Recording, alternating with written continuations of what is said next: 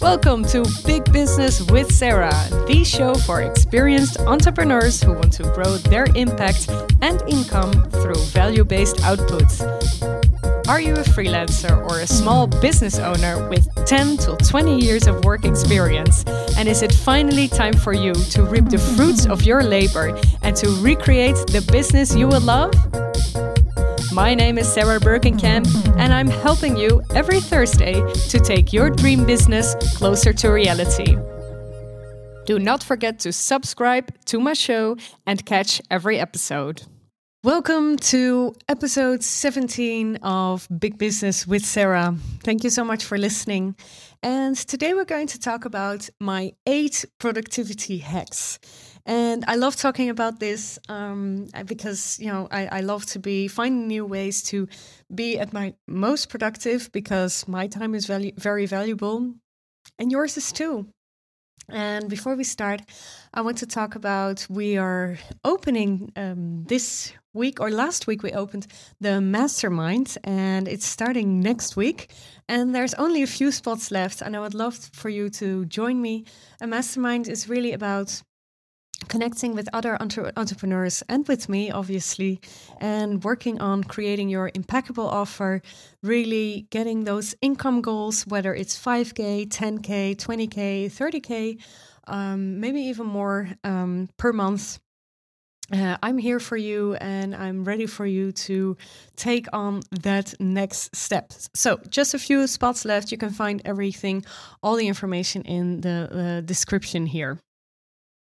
So, and I've also created a free download for you. It's called the Productivity Checklist, and this will be additional to the advice that uh, I'm giving you here today. So, it's um, eight steps in becoming more productive. I'm very much looking forward to start with the first one. Step one I tend to focus on my targets every day. So I have three, every quarter, I've created uh, three goals. So actually, at the, at the, beginning of this year, I created a sort of business pl- plan, but a fun business plan for myself. And I decided to have bigger plans and then I would have smaller plans and I would divide them in the quarters of the year. So every year has four quarters, obviously, and I have three goals per quarter and uh, those bigger goal those small goals all leads to bigger goals of course. And those are my year goals. And actually creating that um, quarter goals really gives me a lot of, of confidence. And i will talk more about that in the third point actually. But to create those three goals is really going to help you also focus on what you have to do every day it really helps me. So, for instance, when I'm kind of wandering off or when I really want to take a break or anything, then I can think, you know what, I already worked on my three goals today, so I, I can actually take a walk or, you know, go outside. For instance, that's something I would love to do right now because it's great weather. And uh, I will do that after recording these podcasts. So, that's the first step. And then the second step is having a morning routine. This is something that I have recently picked up on. And I actually love doing it. So you've heard everyone talk about their miracle morning and everything, or I don't know, like people who are taking hours and hours to prepare before before they can go actually to work. But what I love to do is just take five to ten minutes put on some music that I that I'm in the mood for. Sometimes it's I don't know jazzy lounge. Sometimes it's soft pop music. Sometimes it's some sort of Ibiza lounge. I don't care. Whatever you're in the mood for. Classical music. Uh, light maybe a candle, maybe a candle with a lovely scent. Um, and I have a little basket I've created for myself with all different kinds of journals, exercises, a blanket, uh, some favorite things. And I'm calling it my love basket. Um, it's a little bit a self love basket.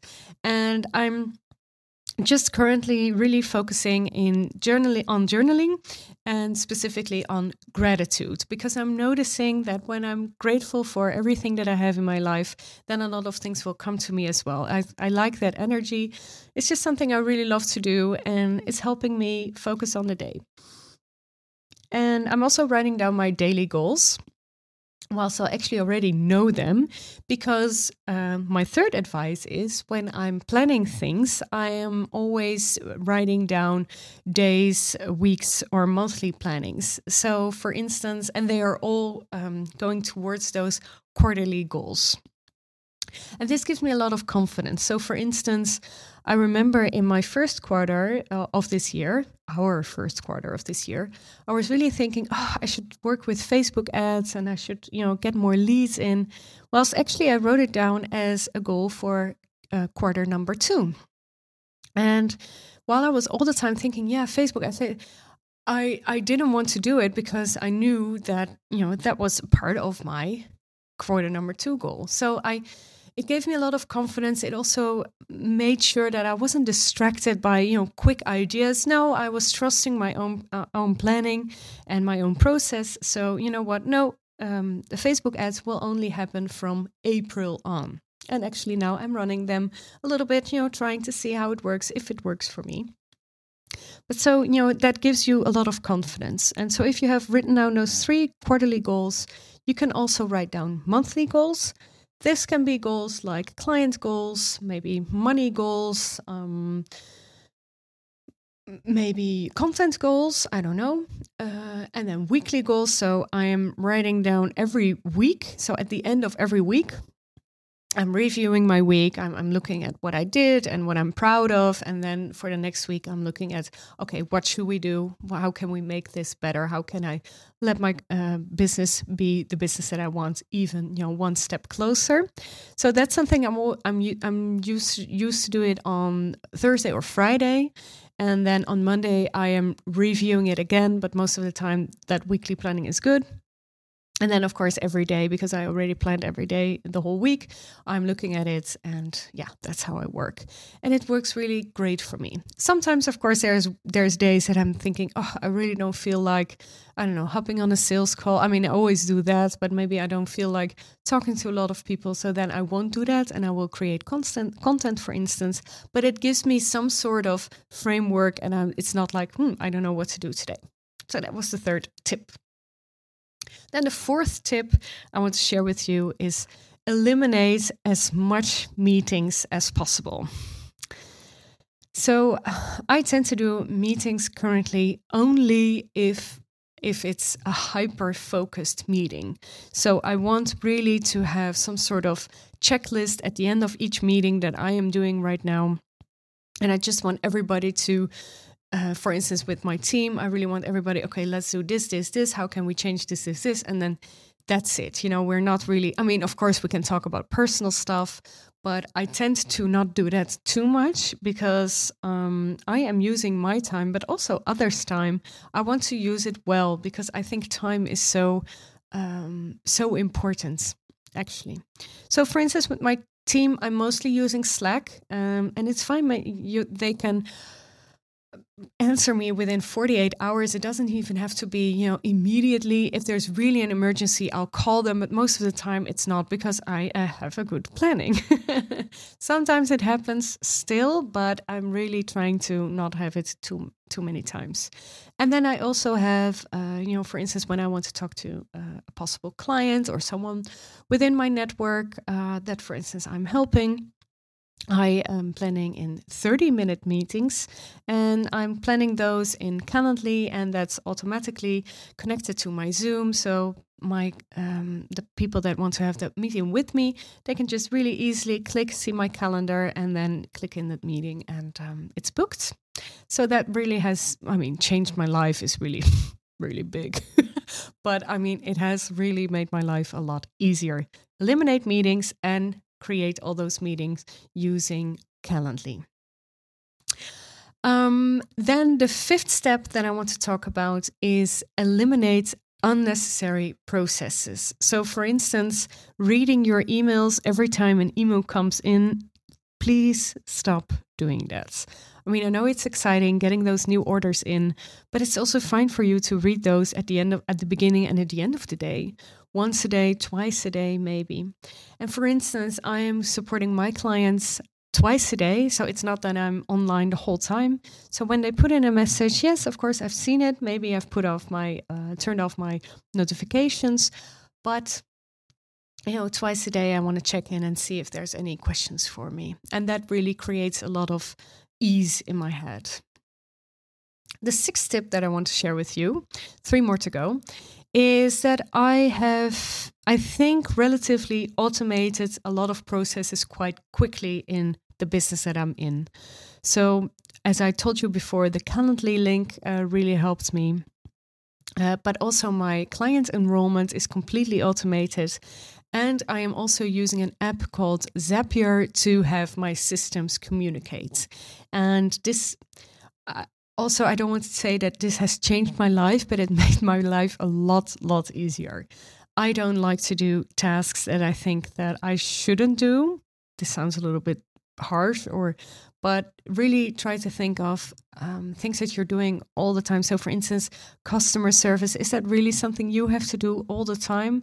Um, write out how do you say it invoices is that really something that you have to do or is are those are there ways to automate that? And the seventh tip i want to give you is imagine if you have you know clients coming to you and it's actually you have too much work. I want you to think about maybe instead of denying or rejecting the client i want you to think of sub subcontracting your work. I have done this for years now. So when i was i've had as a freelance so i was a freelancer before this so i had a lot of you know ups and downs um, both in being busy or uh, getting income.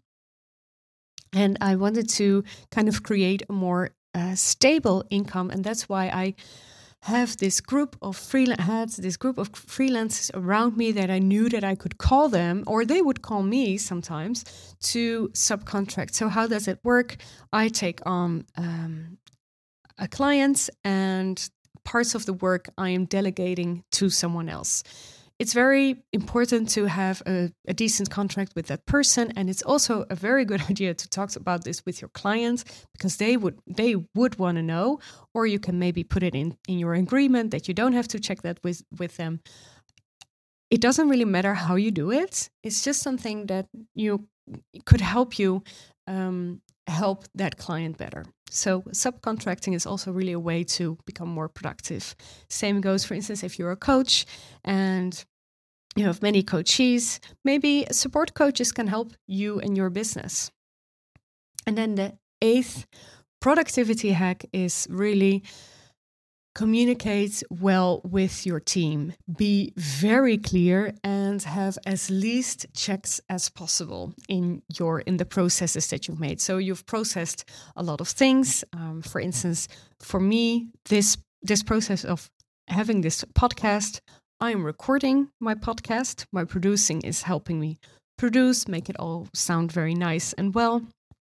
Then a video editor in my team helps me uh, creates the videos on and put puts them on YouTube. Uh, I am putting the audio files on Buzzsprout, and then my copywriter is writing a blog post, uh, and that goes on my website. And then I am creating lead magnets, or my virtual assistant is creating lead magnets, putting them into ConvertKit. And there's all these different kinds of processes. I mean, I can I, I don't want to bore you with all these things, but we know exactly what to do. Of course, in the beginning, it's a little bit rusty, and you're like, hmm, how does it work? And it was a little bit busier on Slack when I was launching this podcast, of course, because it's something new.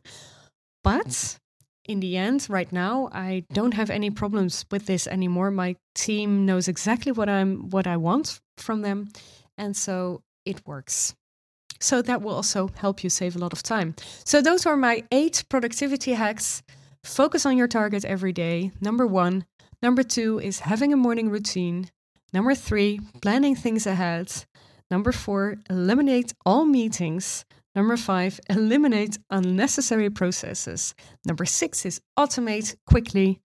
Seven, subcontract. And eight, be very clear in your communication to your team. And you can download the productivities uh, checklist for free. You can find it in the description. And you can actually still subscribe to my mastermind of the big business. I'm very much looking forward to welcoming you there and working with you on, for instance, your productivity, because we have a huge module actually on this, and I'm sharing all my systems with you, how it exactly worked, my, works, my standard standard operating procedure procedures, sorry, and all different kinds of templates that I'm using to make my business much easier. And I want to share end the episode with a quote. It's coming from Kim Kardashian, and she's saying, If you put that effort in, you'll get what you want. And with that quote, I want to end episode number 17. Thank you so much for listening. Do not forget to share, subscribe, subscribe and rate this podcast and see you next week.